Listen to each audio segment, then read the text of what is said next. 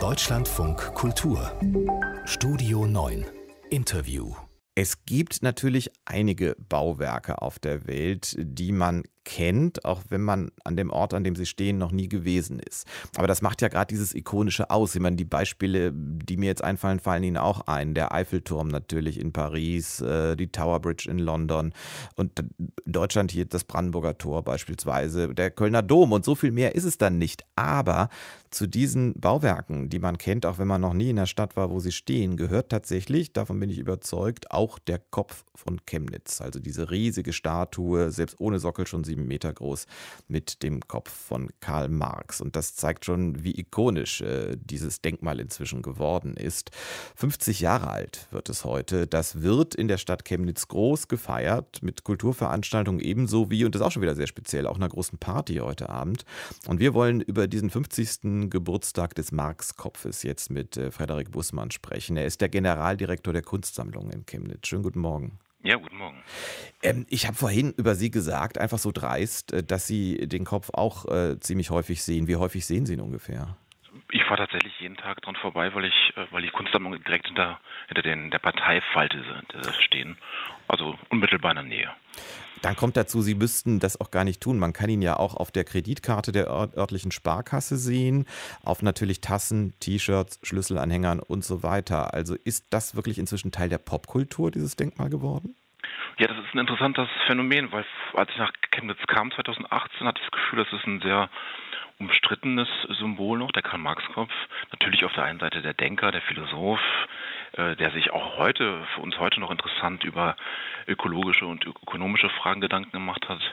Ähm, dann aber dieser Kopf, der einfach popkulturell angeeignet wurde, peu à peu, durch eine jüngere Generation von Chemnitzerinnen und Chemnitzern, die eben nicht als, äh, als FDJler oder als im Verband daher marschieren mussten und sich dem eben nicht aussetzen mussten. Also es entsteht sozusagen eine völlig andere Rezeption dieses Kopfes und ein Stück weit dadurch natürlich auch eine Art popkulturelle äh, Appropriation und Neutralisierung, wenn man so möchte, eben durch den Kommerz.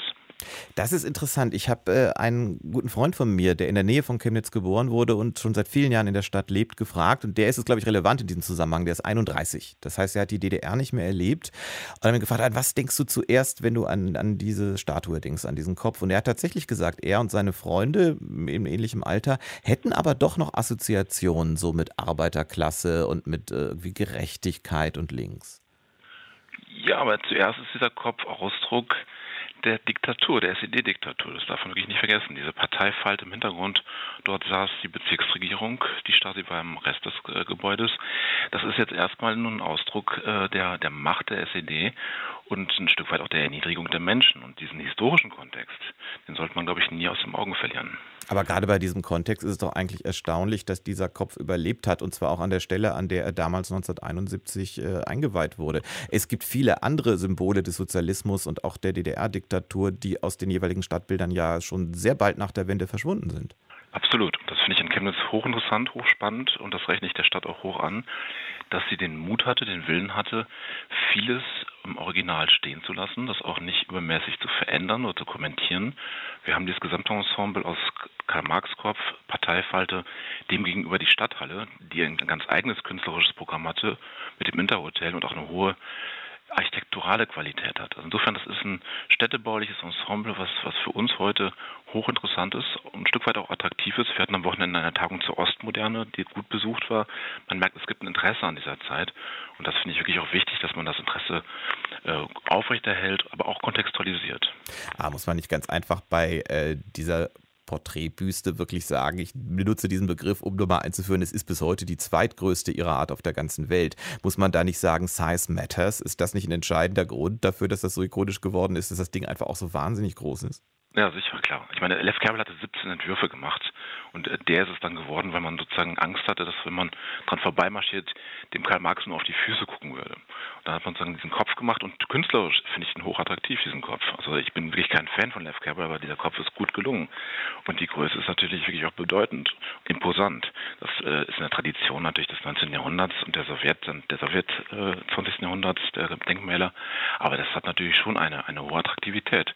Umso mehr ein Grund, sagen diese, diese Aneignung und diese, diese Umwertung des Kopfes positiv zu sehen.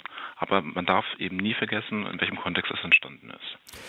Was sicherlich viele Leute noch nicht vergessen haben, ist das, was vor drei Jahren ungefähr in Chemnitz passiert ist, äh, die rechtsextremistischen Ausschreitungen. Wir haben diese Bilder äh, im Kopf und tatsächlich habe ich da immer wieder gehört, auch von diesem Freund, aber auch von anderen, dass dieser Kopf, also der Platz darunter, die Gegend unmittelbar darum herum, allerdings auch durch, äh, zu einem Versammlungspunkt für die Rechten in Chemnitz geworden ist. Genau, dieser Ort ist ein, ein hochsymbolischer Ort für die Stadt. Er war nicht nur Aufmarschplatz für die SED, sondern er war auch 1989 ein positiv besetzter Aufmarschplatz, umgedeutet für die Demonstration für die Freiheit. Also es ist ein Ort, der eine große Symbolik für die Stadt hat. Und seit 2018 ist es wahrscheinlich der Ort, der durch die der um die Welt ging für Xenophobie, für Ausschreitungen, für Gewalt, äh, die man mit Chemnitz verbindet, aber die natürlich nicht allein aus Chemnitz kommt, sondern es kamen sehr viele Leute von außen auch dazu, aber der wirklich diesen Ort nochmal neu neu gedeutet hat. Und deswegen haben wir 2019 hinterm Karl-Marx-Kopf den Open Space gegründet, ein, ein Raum für Künstlerinnen, für Vereine, Akteure der Stadt, zivilgesellschaftlich, um diesen Platz symbolisch sozusagen zurückzuerobern. Und ich denke mal, das ist uns ein Stück weit auch gelungen. 2025 ist Chemnitz europäische Kulturhauptstadt. Da sage ich mal, da wird der Kopf nicht reichen. Hat Chemnitz tatsächlich noch mehr Kultur zu bieten oder muss sich da in den drei Jahren, die wir noch haben, jetzt viel tun? Oh, ich merke, Sie müssen mal nach Chemnitz kommen. Chemnitz hat sehr viel zu bieten. Ich muss da immer so tun, als ob ich kann jetzt nicht schon wieder meinen Freund erwähnen. Ich kenne ja Chemnitz, aber wir haben doch auch Hörer, die da noch nicht waren. Also. Es gibt wunderbare Theater, Oper, es ist fünf Spartenhaus, die Kunstsammlung haben vier Häuser, es ist das erste Vandefelde-Museum in, in, in, Deutschland, in Chemnitz. Die, das Museum Gunzenhauser, Expressionismussammlung am Theaterplatz. Also Chemnitz hat sehr, sehr viel zu bieten. Industriemuseum, Industriegeschichte, das Archäologiemuseum. Chemnitz ist eine Stadt, eine Großstadt, 250.000 Einwohner, die enorm viel zu bieten hat. Und ich glaube, alle werden überrascht sein, wie gut die Stadt aufgestellt ist und wie europäisch die Stadt auch ist. Heute kann man eigentlich auch schon überrascht sein, denn heute feiert Chemnitz Marx, wobei, wie wir gehört haben, Karl Marx eigentlich nicht, sondern einfach seinen Kopf, diese riesige Statue. Es passiert eine ganze Menge. Heute Abend Party. Daran ist, glaube ich, Marx an der Stelle auch schon gewöhnt inzwischen. Frederik Bußmann war das im Deutschlandfunk Kultur, der Generaldirektor der Chemnitzer Kunstsammlung. Ich danke Ihnen für das Gespräch. Vielen Dank Ihnen.